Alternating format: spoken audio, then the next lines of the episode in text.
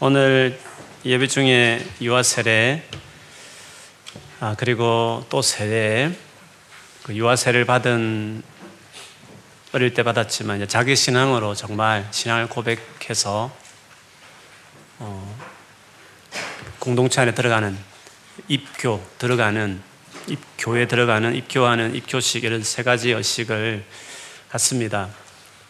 뭐 익숙한 분도 계시겠지만 또 생소한 말일 있는 분도 계실 수 있고 또 한편으로는 유아 세례에 대해서 어, 다른 견해를 가지고 계신 분도 있을 것 같아요.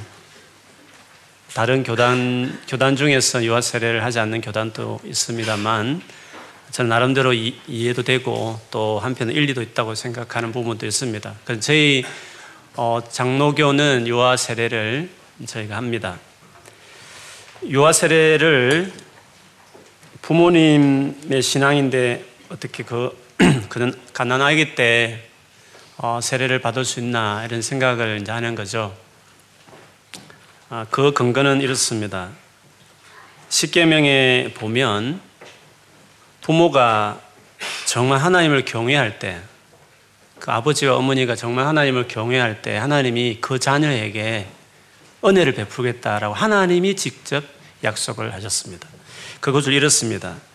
나를 사랑하고 내 계명을 지키는 자에게는 천대까지 은혜를 베푸느니라. 그러니까 부모가 하나님을 정말 사랑하고 그리고 너무 사랑하기 때문에 그 계명을 정말 지켜가기를 헌신하면 그렇게 우리 편에서 그 responsibility를 하면 하나님께서 약속하시기를 천대까지 천대까지 은혜를 베풀어 주시겠다. 하나님이 편에서 약속했습니다. 그 은혜 중에 가장 큰 은혜는 예수를 믿는 은혜일 것입니다. 그러면 부모님이 신실하게 하나님 앞에 살기로 작정하고 그렇게 삶을 살면 하나님이 그 자녀를 반드시 믿게 할 거다.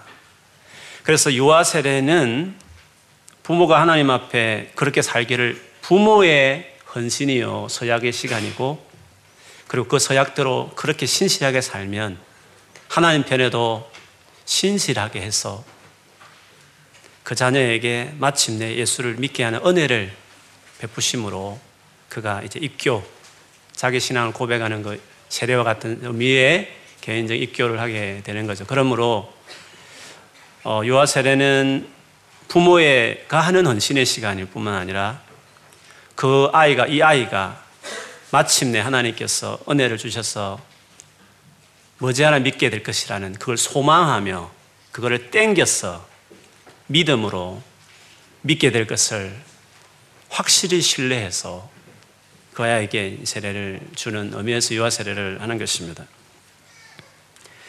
물론 성경에 보면 부모가 신실을 하지만 자녀들이 다 신실한 건 아닌 경우들이 아마 있을 수 있을 것입니다. 그러면 하나님이 잘못된 거죠. 그렇지 않습니까? 하나님의 약속을 안 지킨 거 아니겠습니까? 네가 내 계명을 지키고 또 나를 사랑하면 자녀에게 은혜를 베푼다 했는데 그렇게 안 됐으면 본인은 잘했는데 자녀가 만약 그렇게 안 됐으면 그럼 하나님이 잘못된 거고 하나님의 약속이 틀린 것입니까? 그런 거는 아니지 않습니까? 부모님이 신실하게 살기 때문에 오토매틱으로 자녀가 그대로 되는 건 아니죠. 왜냐하면 우리는 다 계기가 개별적으로 하나님 앞에 독립적인 존재고 책임 있는 존재이기 때문에 부모가 신실하지만 그 자녀가 만일에 그 자녀 입장에 책임감을 다하지 못하면 당연히 그 삶은 불행할 수 있고 잘못될 수 있는 것은 당연한 거죠. 그럼에도 불구하고 부모님이 신실하면 그 자녀가 자녀 개인의 의지를 가지고 잘못되게 살아도 그 부모님을 향한 하나님의 약속이 있었고 부모님은 그 하나님의 약속의 말씀을 붙들고 신실하게 살았기 때문에 그 자녀를 위해서 뭔가 하나님 편에 나름대로 은혜를 베푸는 것은 당연한 거예요. 그래서 성경을 보면 훨씬 많이 맞을 매지만 부모 때문에 덜 매를 맞게 하신다든지 훨씬 타락할 수 있지만 그 부모님의 믿음을 보셔서 덜 타락하게 하신다면 결국 뭐 타락하고 불행할 수 있지만 그러나 사실은 더 타락할 수 있고 더 매를 맞을 수 있었지만 하나님께서 하신 그 약속 때문에 네가 나를 사랑하고 내 계명을 지키면 내가 너 자녀 천대까지 은혜를 베푸겠다는 그 약속 때문에 하는 거죠. 그래서 우리는 개인의 책임과 뿐만 아니라 부모에 의해서 자녀에게 동일하게 영향을 주는 이 두 가지 다 맞다. 아, 그렇게 보는 것이죠. 예를 들면 이 두 가지 모습이 그대로 다 아우러져 있는 것이 다윗이라는 그 아주 유명한 왕, 구약 전체에서 내 마음에 꼭 든다고 말했던 다윗의 경우를 보면 그 자녀들을 쭉 한번 보십시오. 한편으로 보면 다윗은 훌륭했지만 그 자녀들은 행편없어서 이렇게 잘못된 길을 들어가는 사람도 많았고 그래 하나님께서 징계해서 멸망하고 어, 징벌하는 그런 자녀들도 있었습니다. 그러면 하나님이 약속을 안 지킨 거 아닌가라고 할지 모르지만 성경을 곰곰이 자세히 보면 계속적으로 하시는 말씀이 있습니다.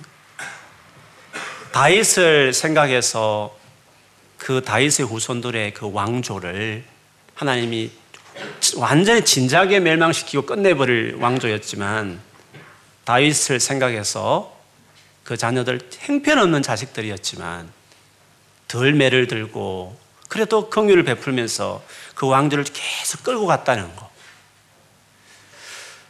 개인의 결정이 자기 삶에 영향을 준 것도 있지만 동시에 부모님의 그 삶으로 인하여 그 자녀들이 역시 은혜를 입는다. 이것도 어, 사실이라는 것을 볼 수 있습니다.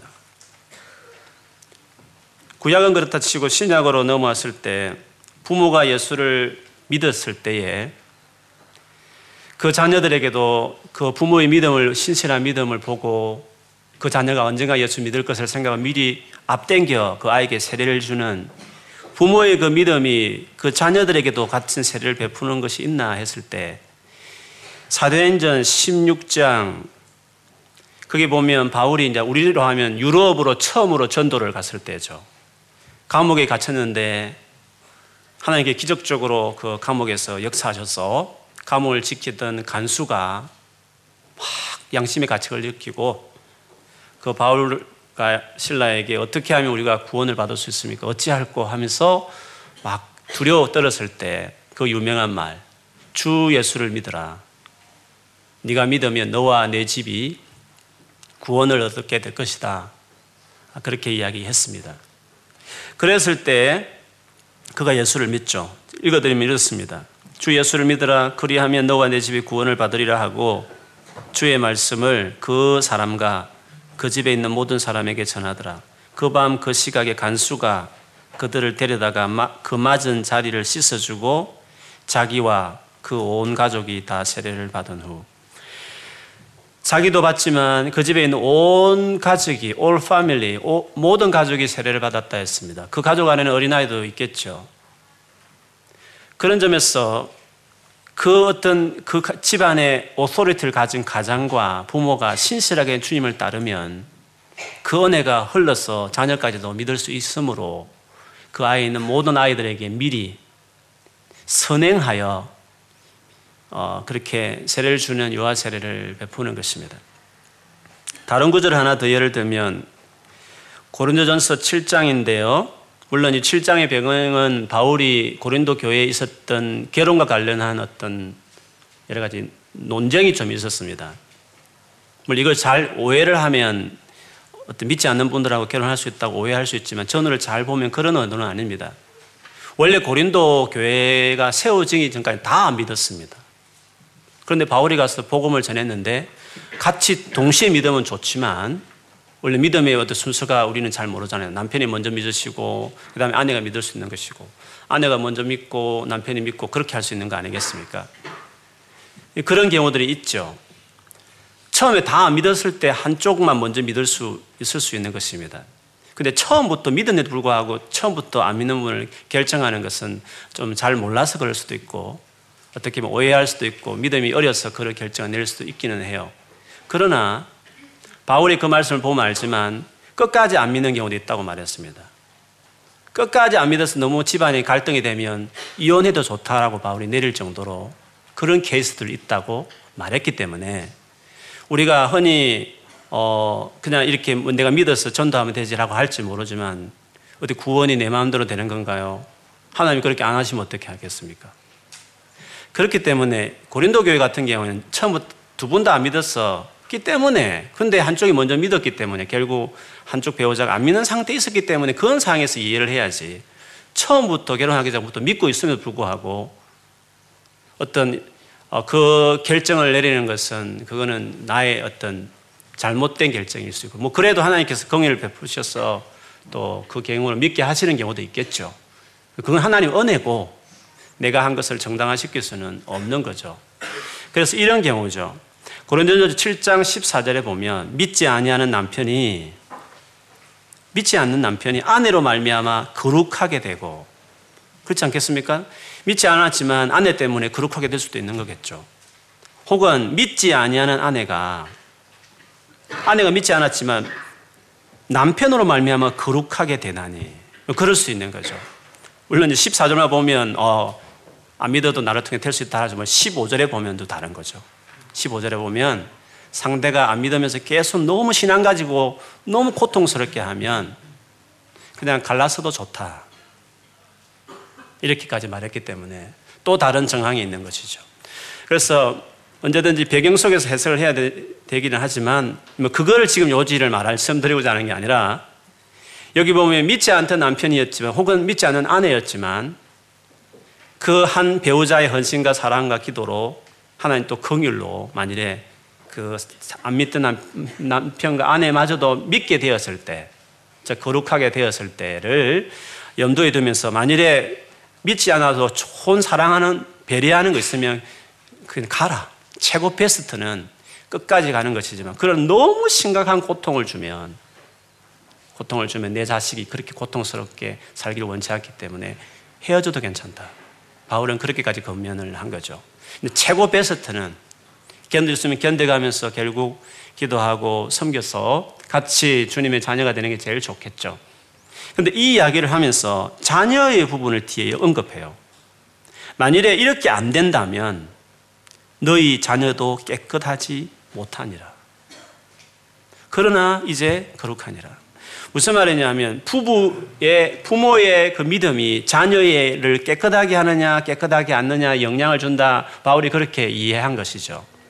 그런 점에서 부모가 믿음이 어리든지 뭐 깊든지 관계없이 정말 그래도 믿음으로 살고자 하는 부모이면 자녀도 거룩해질 수 있다. 영향을 줄 수 있다. 그것을 이야기하는 것입니다. 그래서 비록 자기가 어릴 때 모를 때 세례를 부모에서 받았지만 그 부모 둘이 신실하게 약속 붙들고 그렇게 주님 앞에 자기를 헌신하는 그 유아 세례는 부모의 헌신의 시간이죠. 그렇게 하나님 앞에 헌신하면 그렇게 거룩하게 살기로 하나님을 사랑하고 계명을 지키고 결정하면 하나님 편에서 그래. 그럼 내가 내 바턴이네.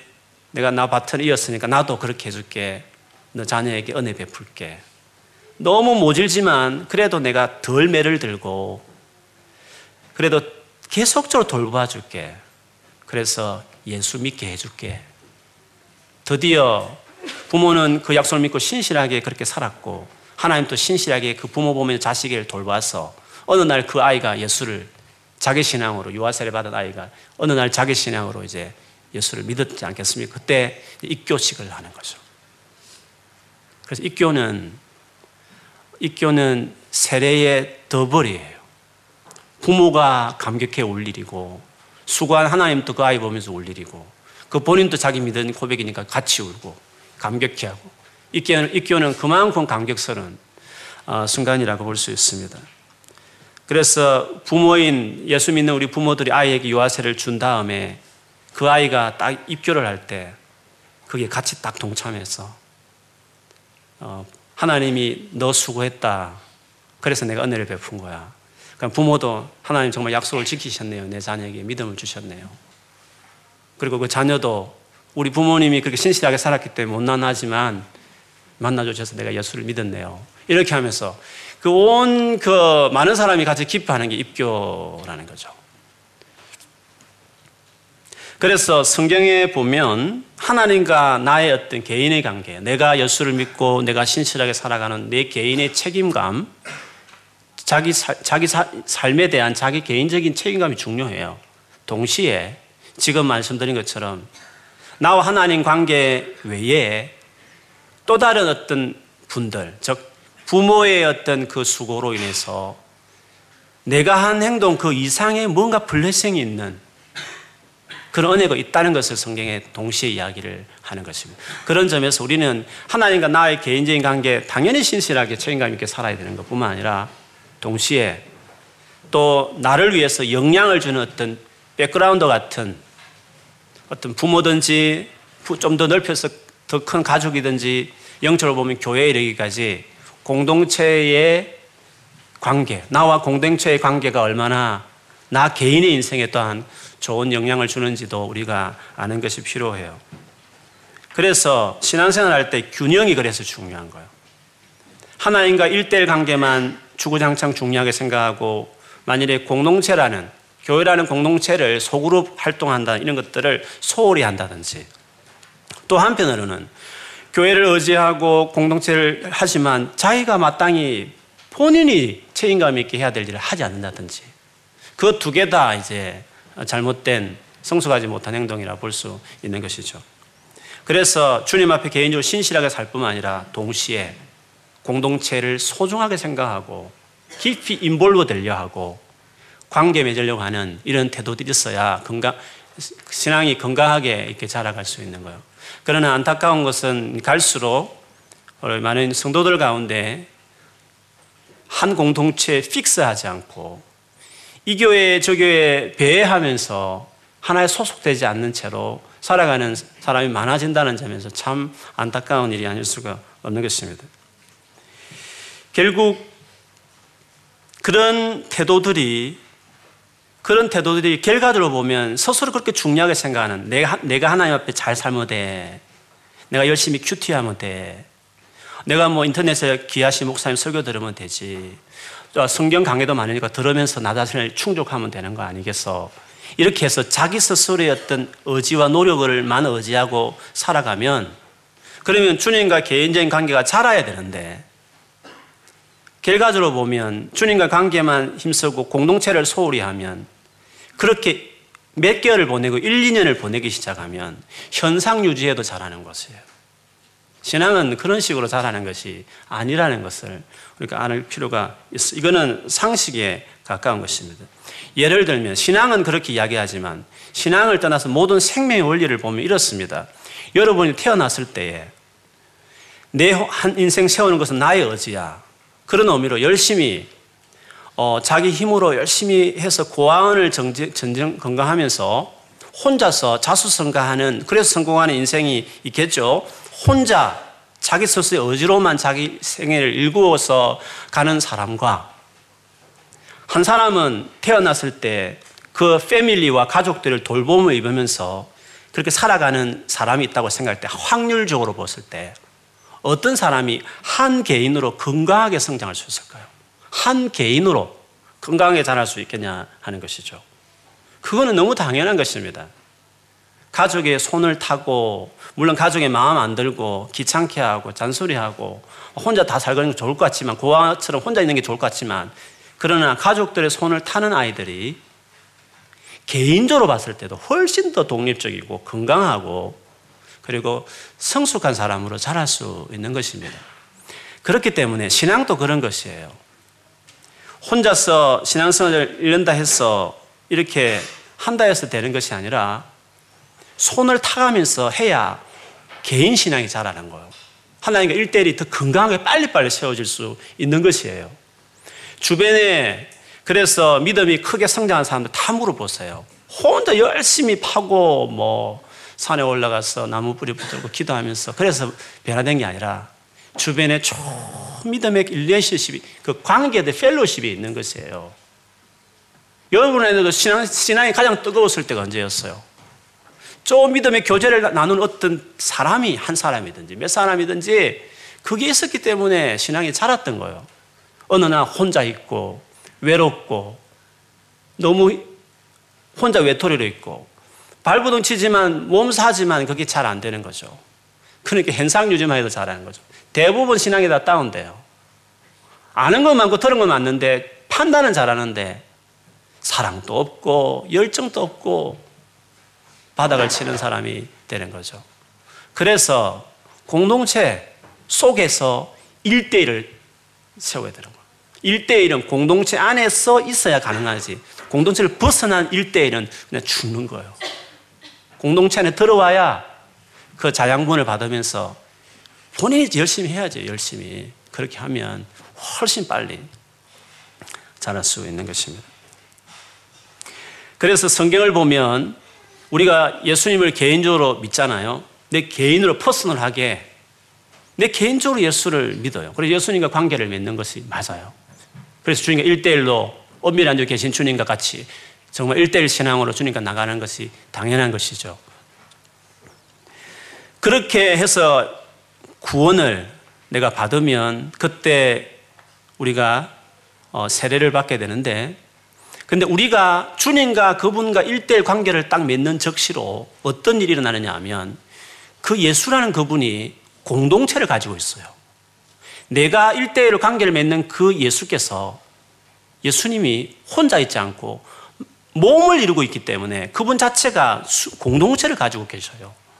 그래서 그 예수님을 믿어서 세례를 받는 그 적시로 예수님과 하나 되고 연합하는 것 뿐만 아니라 예수님이 소중하게 생각하는 그의 보디, 그의 몸과 우리가 연합하게 되는 일이 나타나는 것이죠. 그래서 우리의 신앙은 일대일 신앙입니다 하면서 우리의 신앙 공동체적인 신앙이 되는 것이에요. 오늘 본문에 명확하죠. 몸에다 비교하지 않습니까? 몸은 하나인데 수많은 지체, 손발, 뭐 여러 가지 지체가 있는 것처럼 그리스도도 그렇다는 거죠. 그리스도도. 그리스도도 공동체를 이루고 있다는 것이죠. 그리스도 그러하니라 이런 말씀을 하셨어요.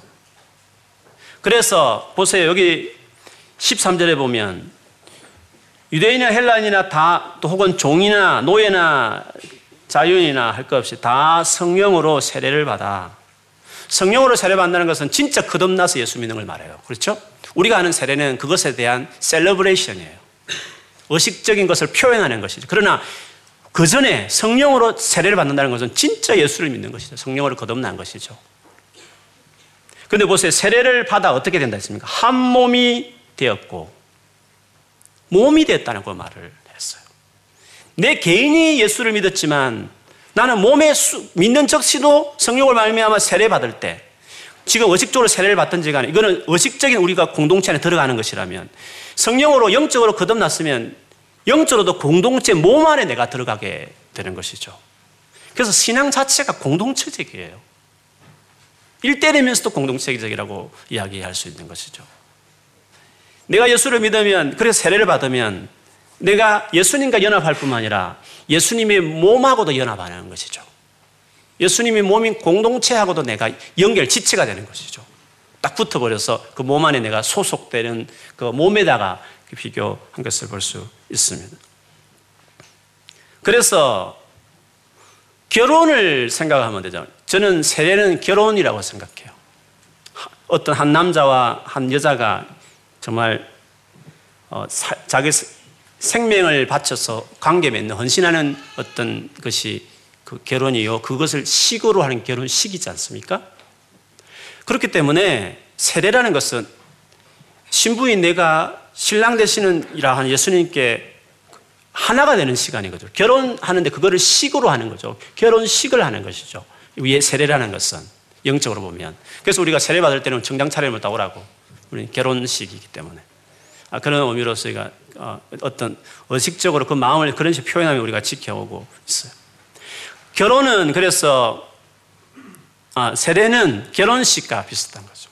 성찬은 결혼 기념일이죠. 그래서 결혼을 한 번 하지만 결혼 기념은 매년 하듯이 성찬은 여러 번 하지만 어, 결혼식은 한 번 세례를 베푸는 것 같은 거죠. 자, 결혼을 예를 들면 내, 내, 내가 개인이 예수를 믿었어요. 내가 예수를 영접했어요. 그래서 내가 세례를 받아요. 그렇지만 그, 그 받는 적시로 그 예수님의 몸, 공동체, 가족에 소속되는 것처럼 우리가 결혼할 때도 맞아요. 결혼하면 그냥 당신 좋아요, 내 좋아요. 두 사람만의 게 아니잖아요. 결혼이라는 거는. 그 좋아하는 사람 뒤에 이렇게 많은 가족과 내 좋아하는 내 가족하고 집안과 집안끼리 연합이 되는 거라고요. 그 한 개인은 다다 연결되어 있는 공동체는 한 개인이기 때문에 결혼한다는 것은 그 집안 전체와 내 집안 전체와 같이 연합하는 것이라고 말할 수 있는 것이에요. 그래서 순진하게 너만 좋고 내만 좋으면 될 줄 알지만 결혼은 그렇게 되는 것이 아니죠. 그 중간에 하다가 이렇게 안 되는 경우도 있고 있는 이유는 다 그것이 그런 고려가 있기 때문에 그런 것이에요. 그래서 그런데 결혼하겠다는 사람이 그걸 염두에 되는데 결혼하겠다는 사람이 난 너만 보고 결혼할 거야. 나만 보고 결혼할 거야. 난 집안 필요 없어. 이렇게 말해봤는 그거는 말이 안 되는 것이죠. 그거는. 그래서 결혼하게 될 때에 우리가 그렇게 공동체 안에 소속되는 어떤 관계에 들어가게 되는 것입니다. 물론 거기 힘들게 여기는 분이 계실지 모르겠어요. 하도 여러 가지 뭐 시댁의 안 좋은 시댁의 이야기도 듣기도 하고 뭐 여러 가지 형제들의 안 좋은 이야기를 들었다 보면 그냥 우리 둘만 살고 수 없나? 이 주변 신경 쓰면서 내가 살아야 돼? 이렇게 생각할지 모르겠지만 그게 그게 그러니까 여러분 안 되는 거예요. 그게 얕은 생각이죠. 얕은 생각. 백그라운드예요. 그분들은 둘이서 막 싸우고 이혼할 때에도 그러지 그렇게 하지 마 그렇게 하지 마 나도 다 그렇게 해서라고 자중 그렇게 도와줘서 두 관계를 보호해주고 지켜주고 뭐 요즘 부부는 부모들도 변변치 않아가지고 헤어져 버려 그냥 이렇게 하는 말도 안 되는 부모들도 있지만 진짜 생각 없는 부모들이죠. 그 background 되어서 지켜주고 그, 그 순간 참게 해주고 들어주면서 도와주라고 부모들이 있고 집안 어른들이 있는 거거든요. 그래서 그 많은 어른들 때문에 관계를 그래도 끌어가고 살다 보니까 이해되어서 또 그래서 어, 어느새 하나가 되어가면서 원래 부부라는 건 그런 것이에요. 그런 점에서 집안에 어른들이 있어야 돼요.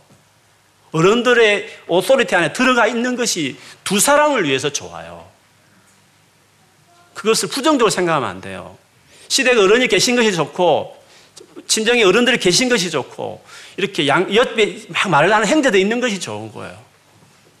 물론 진짜 안 좋은 사람도 있지만 뭐 세상이 완전하지 않아서 그런 경우 있지만 그래도 그것 때문에 확 나갈 사람이 막 오히려 깎이기도 하고 다 좋은 영향이 될 수 있어요. 그래서 긍정적으로 생각해요. 그러므로 1대1대 하면서 그건 어떻게 보면 이기적이고 간섭받기 싫어하고 자기 마음대로 하고 싶다는 것이죠. 그런 식으로 결혼을 생각할 수 없듯 신앙도 그렇게 하면 안 되는 거예요. 교회 들어가면 힘들고 어렵고 막 여러 가지 마음에 안 드는 사람이 그래서 그건 이기적인 거지. 그렇지 않습니까? 혼자 있겠다는 거지, 혼자. 그 말이 일대일 말하지만 그 이기적인 거죠. 그러니까 신앙이 안 자라죠. 깎여야 자라가는데. 잔소리하는 사람 밑에 있어야 인격도 바뀌고 생각이 바뀌는 거거든요. 그거 하기 싫으니까 신앙이 안 자라죠. 스스로 받아들이는 생각은 많죠. 정죄는 하지만 인격이 다루, 다루어지지 않는 거예요. 생각이 안 바뀌는 거예요. 마음이 안 바뀌게 되는 것이죠. 그래서 건강한 개인이 안 되는 거예요. 결과적으로 보면. 그래서 주님과의 개인의 관계, 공동체, 십자가처럼 수평으로 수직으로 다 세틀이 되는 거예요. 그래서 저희들이 세례를 할 때 그냥 이 한 사람이 그냥 주님 앞에 그냥 세례 받네 이런 것이 아니라 우리는 이 세례의 의미가 이 세례를 통해서 이가 주의 몸, 몸 안에 소속되는 의식이다. 결혼을 통해서 저 애가 내 며느리로 들어온구나, 내 집안 사람이구나 하듯이 우리 교회는 이 사람들이 우리의 진정한 가족으로 이제 받아들이는 그러므로 우리 전체의 중요한 행사가 될 수 있죠. 내가 결혼하지 않더라도 내 집안에 누구가 정말 결혼하면 같이 기쁘고 신경 쓰고 복장도 정장 차림하고 응? 같이 막 설레고 새로운 가족이 왔으니까 신경 쓰고 그렇게 하듯이 오늘 세례를 참석하면서 우리 모두가 그 마음 그래서 우리가 세례할 때 나중에 하겠지만 우리 교인들의 서약이 그래서 있는 거야. 우리 가족들이 이 사람을 우리 집안 사람을 받아들일 것이냐 안 받아들일 것이냐 그거는 공동체적인 서약이 필요한 거죠. 그리고 세례 받는 사람도 주님께만 헌신하겠다는 서약뿐만 아니라 주의 몸인 교회에 헌신하겠느냐. 그 서약도 동시에 이루어지는 것이죠. 우리는 하나님의 형상으로 지원받았습니다. 그렇죠? 하나님처럼 하나님을 닮게 우리가 그렇게 만들어졌어요. 하나님은 좀 어려운 말이지만 아버지 하나님, 아들 예수님, 성령 새 인격이지만 공동체로 완전한 유니티를 이루어서 숫자로 말한다면 한 분이다. 삼위로 계시나 일체, 삼일체에 대한 뭐 교리는 그 용어는 우리가 그렇게 만들었지만 내용을 보면 성경에 일체한 많은 구절들이 있죠. 하나님이 그런 분이세요. 하나님이 개개 하나 개, 하나님 아버지 예수님 성령이 자기만의 독특한 사역이 계시지만 그러나 그 하나하나가 분리되지 않고 완전히 유니티를 이루어서 수로, 숫자로 본다면 셋이라고 말하기 적절하지 않고 하나다라고 말할 만큼 완벽한 하나됨을 이루고 있는 것이죠. 그런 점에서 하나님은 개개 그 아버지 성령 예수님께서 독립적으로 책임감 있게 사시지만 더불어 다른 위격에 있는 아버지든지 성령이든지 혹은 예수님이든지 성령이든지 혹은 아버지든지 예수님이든지 간에 완벽하게 연합을 이루고 있는 유니티, 일체를 이루고 있다는 것이죠. 그런 하나님을 닮아서 우리가 사람이 지어졌어요. 그러므로 사람은 본연상 공동체적이에요. 그런 하나님을 닮아서 우리가 지었기 때문에, 그런 하나님으로 지어졌기 때문에 그런 것이에요. 공동체를 사랑하고 공동체를 헌신하고 공동체 하나됨을 위해서 자기를 드릴 때 놀란 하나님 은혜가 있는 거죠. 네가 나를 닮는구나. 내가 그래 아버지와 내가 하나인 것처럼 저들도 하나되게 해달라는 그 귀한 기도처럼 그게 우리 신앙이에요. 그게. 그래서 어, 뭐, 뭐 중년 신앙의 원리가 있지만 오늘 세례를 맞이해서 우리가 한 개인이 주 앞에 나가지만 이 모든 가족의 행사라는 거. 몸으로서 이 한 지체를 맞이하는 일이라는 거.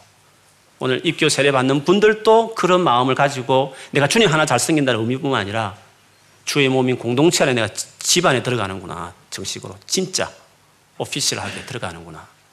내가 가지 책임을 다해야지.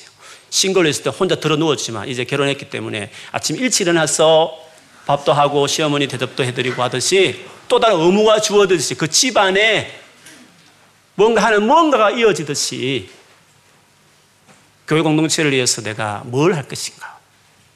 이런 거.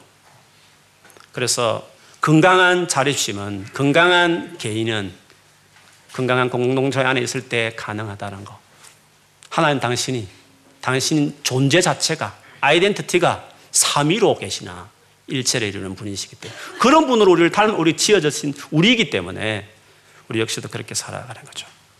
오늘 세례 안에 이 받는 사람들뿐만 아니라 이렇게 하는 사람뿐만 아니라 우리 온 가족의 기쁨, 결혼식 할때 가족 전체의 기쁨이듯이 그런 기쁨의 귀한 시간이 오늘 있어지기를 주, 주의 이름으로 축원합니다. 저도 제가 말씀드렸지만 오늘 예식을 사실 침례로 저희가 장로교지만 직노회를 했는데 오늘 여러 가지 좀 상황이 안 돼서 준비를 해놓고 못하게 됐습니다. 너무너무 개인적으로 죄송, 아쉽기도 하고 또 그런 마음을 가지고 오신 분들이 기대하시는 분 계실 텐데요.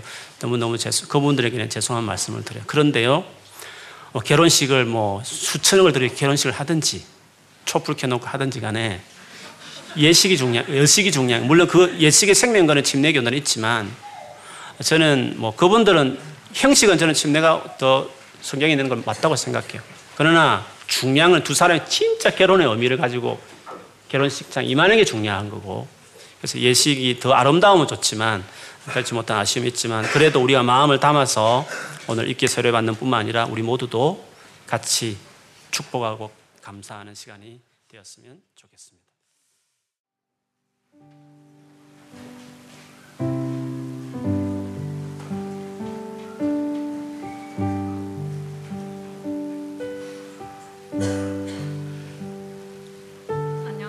김하현이라고 합니다.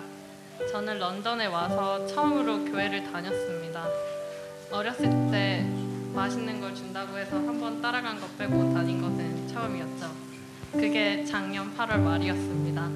처음 이사 간지 flatmate 언니가 일요일에 뭐 하냐는 말에 교회 와보지 않겠냐며 제안을 하셔서 꿈에, 꿈이 있는 교회에 오게 되었습니다. 처음에는 런던 오기 전 불교이신 엄마가 아무것도 아는 것이 없으니 한인 교회를 가서 적, 적응할 겸 정보를 얻어라 이런 말씀을 하셔서 그래 몇 주 다녀보자 라는 생각으로 왔는데 그 다음 주에 cell에 들어가게 되었고 새로 구한 직장에 가니 같이 일하는 한국, 한국인 분이 꿈교회 사람이었고 flatmate 언니도 꿈교회였습니다. 이러다 보니 한 달, 두 달 계속 교회에 나오게 되었습니다. 그러던 중 성, 성탄절 수련회 얘기가 나왔는데 저는 전혀 갈 생각조차 하지 않고 있었는데 cell에서 가면 맛있는 한식을 먹을 수 있다. 크리스마스 때 아무것도 안 여는데 어차피 할 거 없지 않느냐라는 말에 그래 한번 가보자 하고 생애 첫 수련회도 가게 되었습니다. 수련회가 끝나고 방언하는 걸 듣고 이상해서 아, 수련회를 통해 어떻게 하는지 몰랐던 기도도 하게 되고 하나님에 대한 마음을 열기 시작했습니다. 수련회가 끝나고 방언하는 걸 듣고 이상해서 전에 몇 번 안 나갔던 수요 예배도 다시 나가며 예배를 드리, 드렸습니다. 하지만 그때까지만 해도 전 믿음에 대한 확신이 없었습니다. 교회를 꾸준히 나가긴 했지만 제 자신에게 물었을 때 내가 하나님을 믿나?에 대해 응, 당연하지 이렇게 대답하지 못했습니다.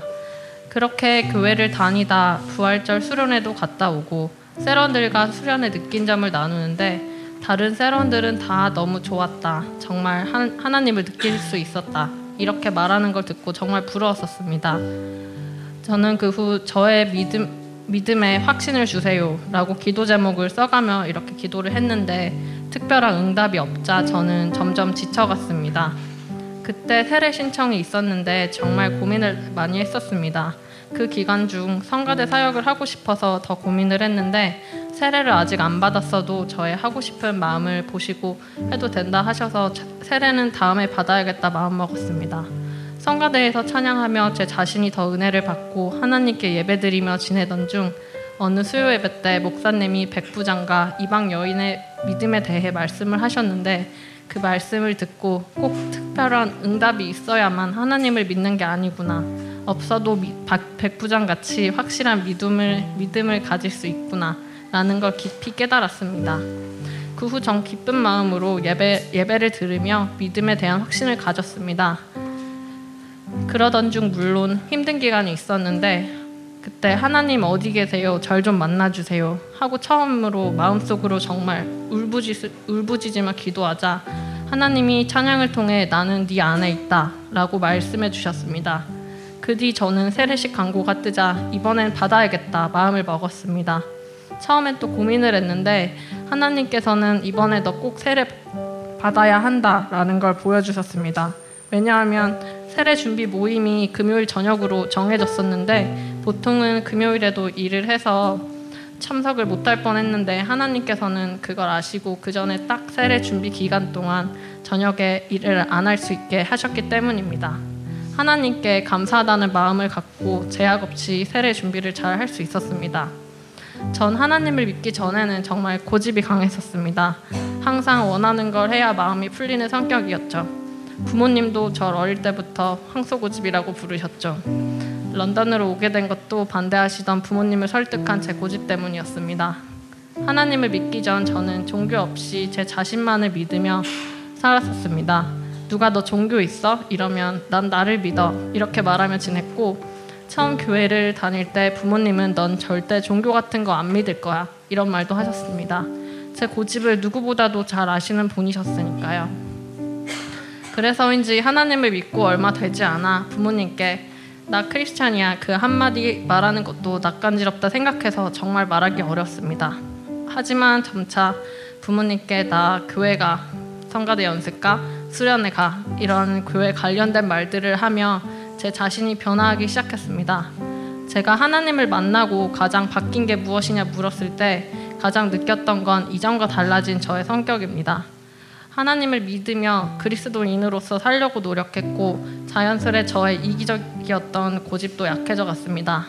그리고 전 제 자신을 가장 믿었기 때문에 저의 비밀 같은 것을 가족이나 친구한테도 말하지 않고 항상 혼자서만 간직하며 살았는데 하나님을 만나고 난 후 주님께 기도드리고 말하며 하나님께 다 털어놓으며 의지했습니다. 일상이 공부하며 일, 일하면서 하는 게 전부였던 저에게 지금은 하나님이 저의 전부 되셨습니다. 이런 저를 아시고 한국에서 떠나와 런던에서 하나님을 만, 만나게 해주신 하나님께 정말 감사드립니다. 감사합니다.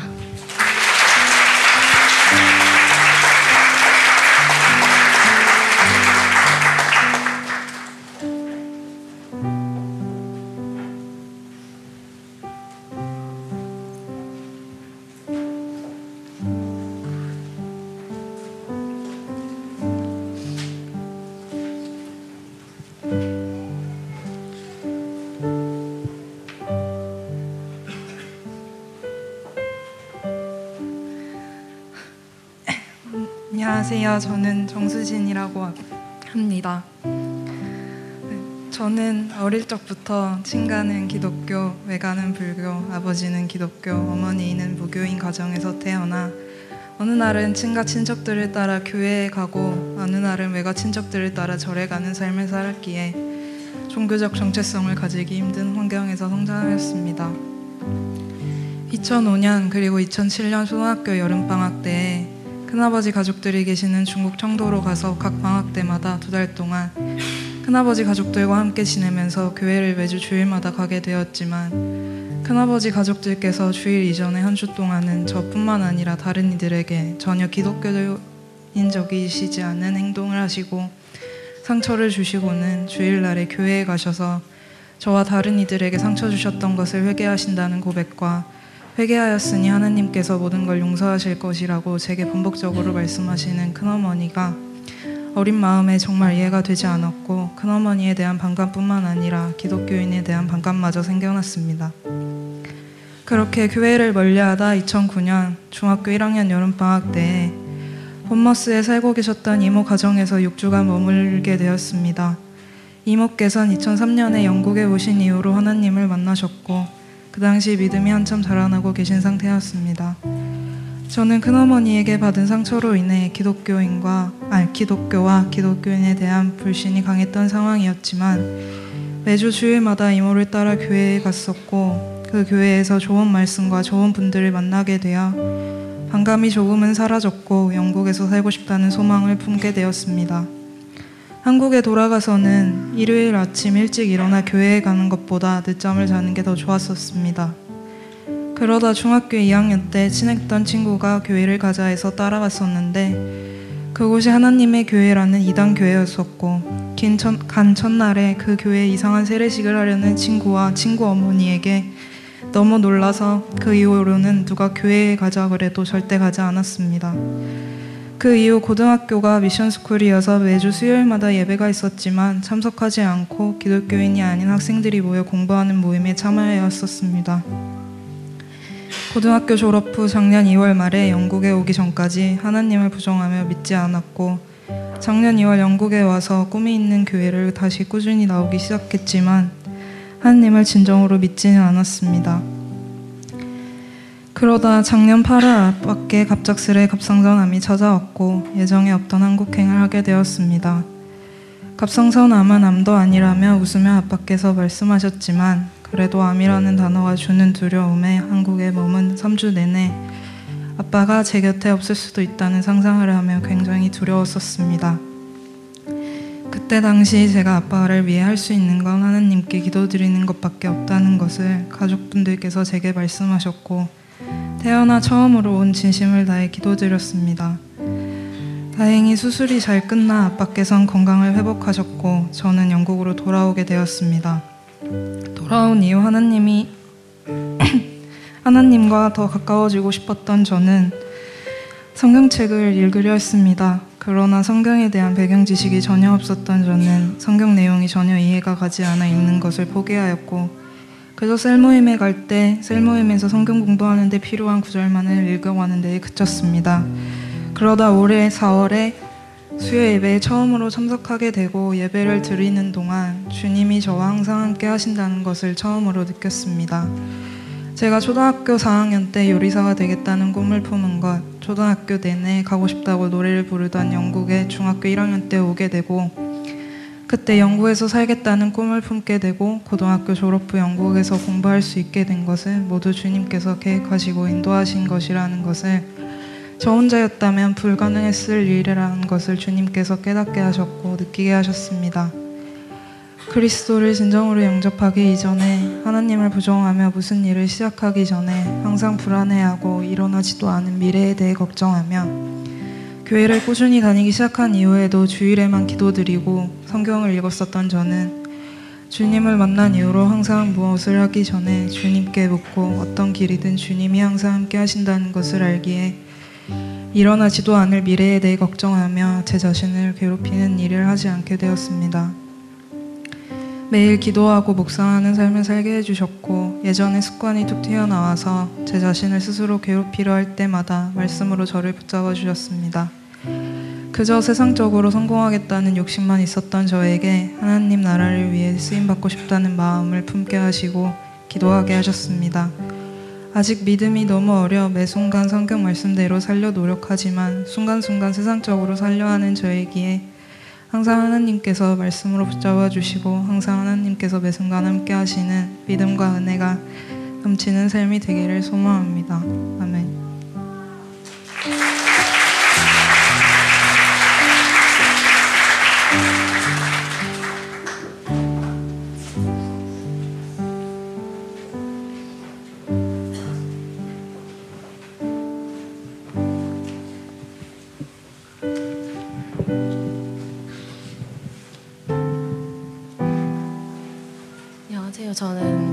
김은재라고 합니다.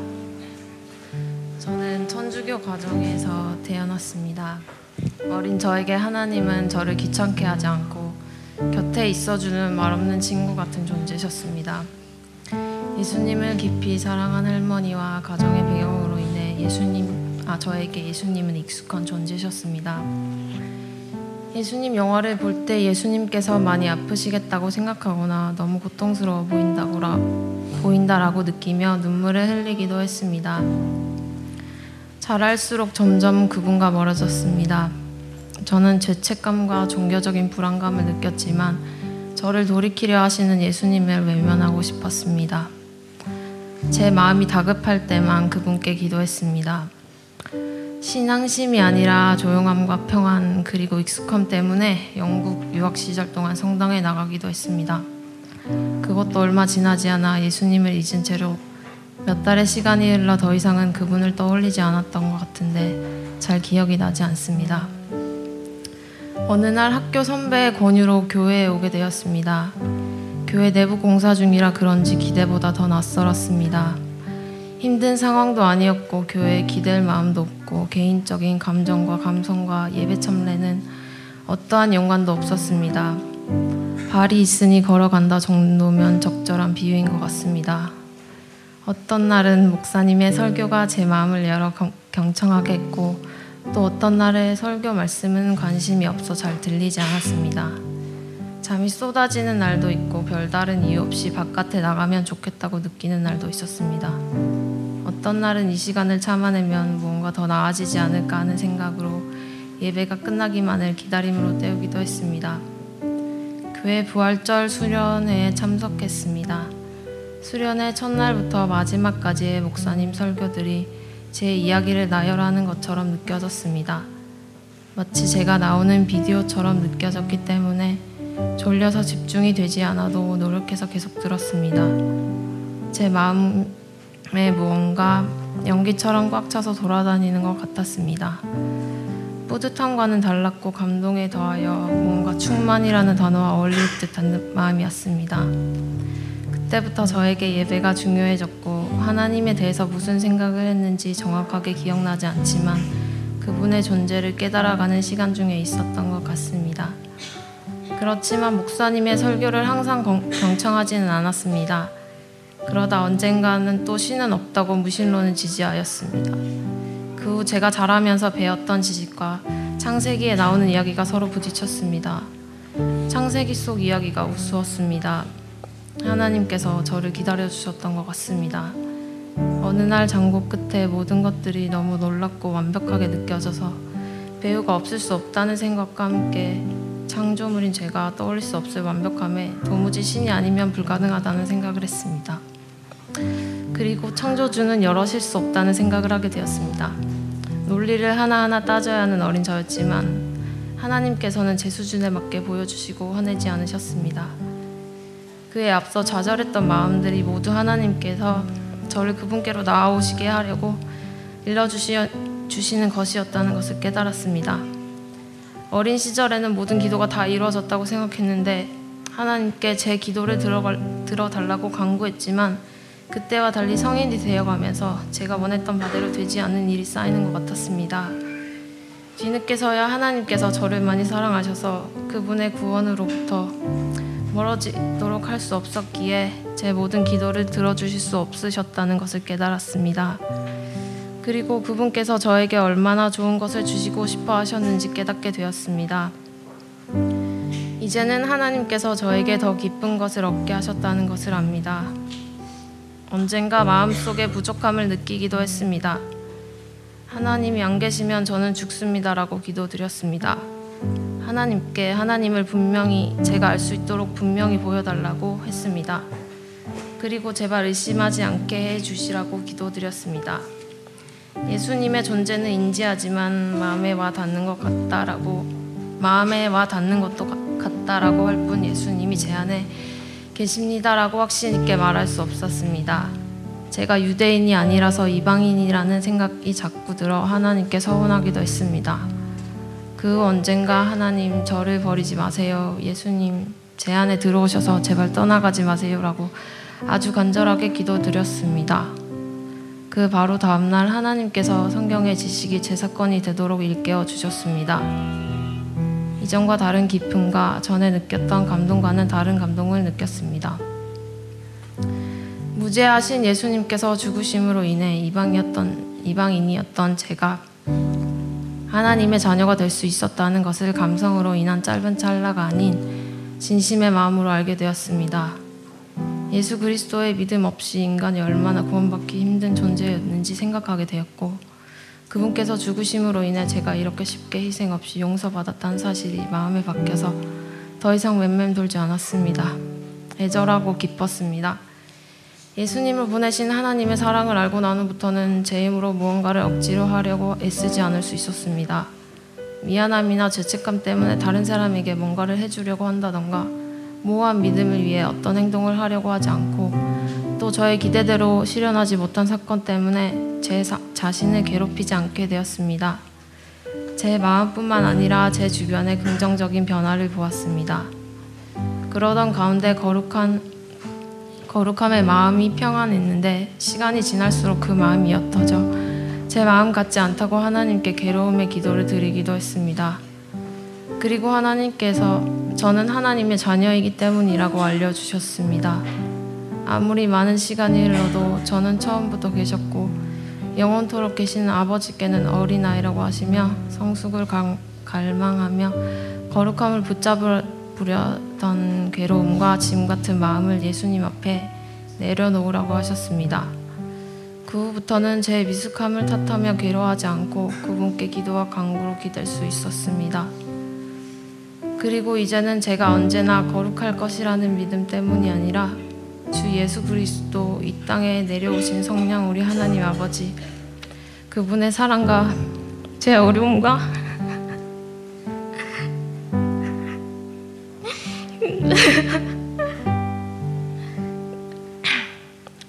힘듦을 다 아시는 그분께서 함께 하시고 포기하지 않으심을 알고 믿음에 저는 매우 기쁩니다. 아멘.